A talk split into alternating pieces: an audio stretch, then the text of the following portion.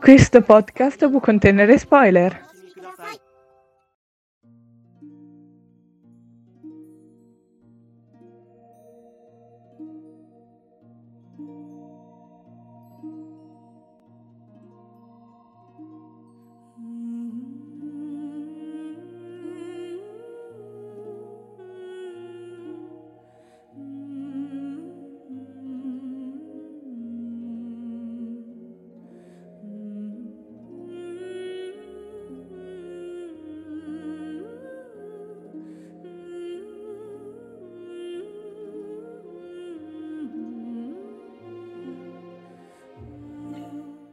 Ciao a tutti, siamo Baku un Anime Fan.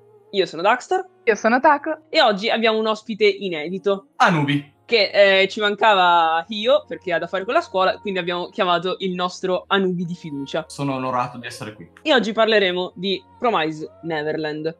Allora, eh, per chi non lo conoscesse, ma è un po' difficile visto quello che è successo negli ultimi mesi, è un anime in cui questi ragazzini pensano di vivere in un orfanotrofio, però eh, in realtà vivono in un mattatoio di bambini che uccidono per nutrire i demoni. L'idea secondo me è molto originale.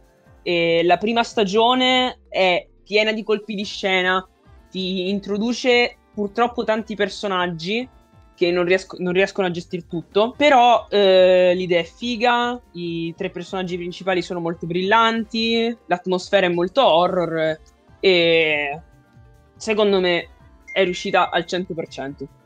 Sì, eh, sono d'accordo. Eh, intrattiene molto, eh, nel senso che nonostante ci siano molti personaggi che vengono introdotti e che magari spariscono velocemente, quindi c'è un continuo eh, di arrivo e, e andata e ritorno di personaggi, comunque eh, c'è sempre un, un continuo di plot twist, quindi alla fine eh, non ti tiene mai annoiato, sei sempre attento e, e non ti distrai mai da questo, da questo anime. Quindi secondo me la parte principale è appunto una trama molto, eh, molto intricata che quindi ti tiene sempre sul pezzo.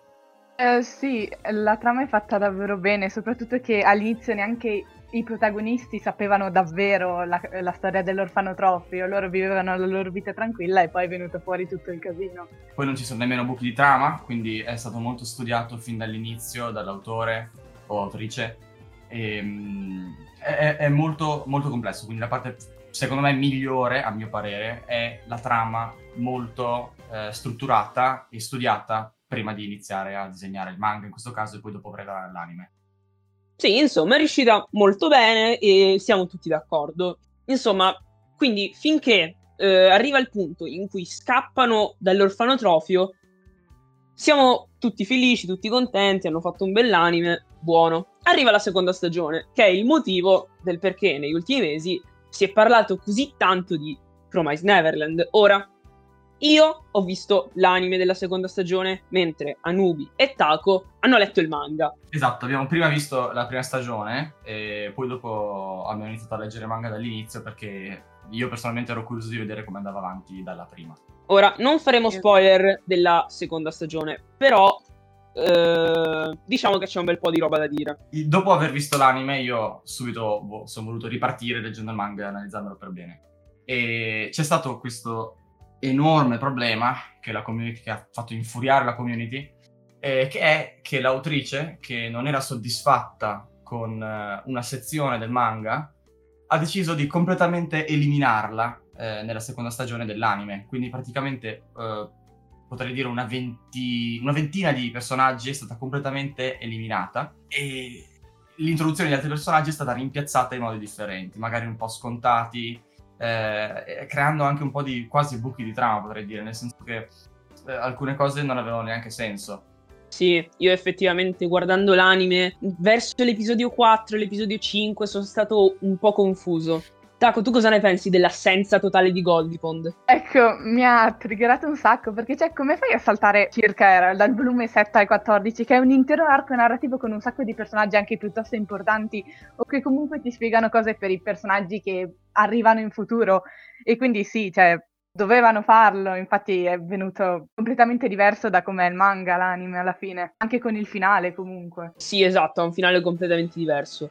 Però eh, io voglio allora, a parte che secondo me è scontatissimo che ci sarà un film dedicato a Goldipond. Io già li vedo gli sviluppatori che si fregano le mani, quei bastardi, sì, adesso inculiamo altri soldi.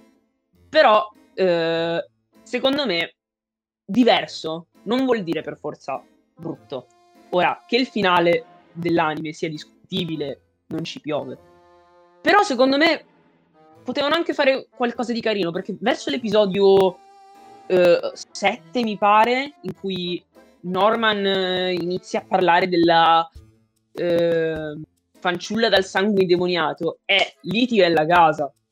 Questo è vero. Eh, appunto, eh, il, il, problema principale è che rima- le persone sono rimaste molto deluse dal fatto che probabilmente volevano vedere questa sezione di Goldie Pond che è un'enorme parte del manga e che a mio parere è una delle migliori, tra l'altro eh, nessuno sa perché l'autore sia così deluso da questa parte. Ha proprio detto a me non è piaciuto come è venuto fuori e quindi ho deciso di completamente toglierla. Eh, a mio parere è una parte fantastica, ero molto curioso di vedere come sarebbe stata animata. Quando ho scoperto che hanno tagliato quella parte lì, ho detto ok, adesso finisco di leggere il manga, lasciamo stare, non guardo neanche l'anime. Quindi mi sono rifiutato di finire l'anime e onestamente non so neanche bene come si sviluppa la seconda stagione. Esatto, anche io comunque volevo, c'erano dei personaggi che volevo troppo vedere animati, anche a vedere comunque come erano a colori, dato che esatto. dal manga non si vede, quindi sì, comunque dopo aver saputo che hanno tagliato così tanto, anche io mi sono rifiutata di guardarla, la seconda stagione.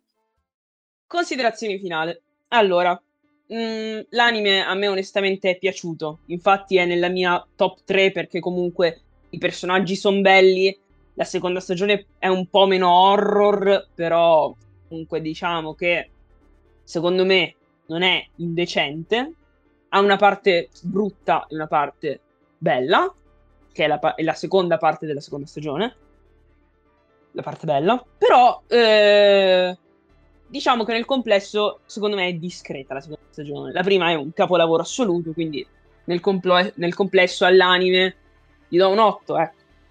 Sì, eh, riguardo alla prima stagione, anch'io eh, appunto l'ho vista pressoché quando è uscita, tutto sommato è top, cioè proprio appunto mi, mi, mi, ha, mi, ha, infuocato proprio per quello, perché l'ho visto, ho detto wow che figata, non vedo l'ora di vedere come va avanti, voglio leggere il manga. Quindi la prima stagione mi ha soddisfatto completamente ho guardato i primi due episodi della seconda stagione e fin lì ancora si poteva fare. Forse l'art style era un pochino peggiorato, ma per il resto anche colonna sonora della prima stagione è accettabile. Il manga invece eh, potrei dargli un 9,5 tranquillamente. Eh, secondo me stupefacente, eh, a partire da, da, quando riescono a uscire da fuori, anche da, anche da, prima. Tutto quanto nel complesso è strutturato molto bene, eh, tutti i personaggi sono ben studiati ehm, la trama ha un senso, non si perde, non, non, non, ci sono momenti di confusione, è tutto molto chiaro. Quindi sì, nel complesso... Il modo, cui, il modo, in cui, sono caratterizzati Ray, Emma e Norman è devastante nella È prima. devastante, assolutamente, assolutamente, incredibile. Anche il finale mi ha completamente soddisfatto. Quindi io 9,5, anche 10 volevo. Allora, sì, la prima stagione anche comunque è stata fatta da Dio e quella lì ha seguito davvero tutto il manga. Sì, avendo letto il manga anche io do un 9,5 perché è fatto da Dio, proprio anche ogni personaggio ha un motivo per essere lì e ha uno scopo, comunque non ci sono personaggi messi lì a caso e cose del genere e comunque anche i disegni del manga sono fatti da Dio, quindi sì, consiglio a tutti di leggerlo. Bene, vi ricordo di seguirci sulla nostra pagina Instagram, sul nostro canale Telegram, su Google Podcast, perché pubblichiamo podcast pure lì, su Spotify e su YouTube. Dice, eh, direi che possiamo concludere qui. Un saluto da Daxter. Saluto da Taco. E da Nubi. Ciao. Ciao.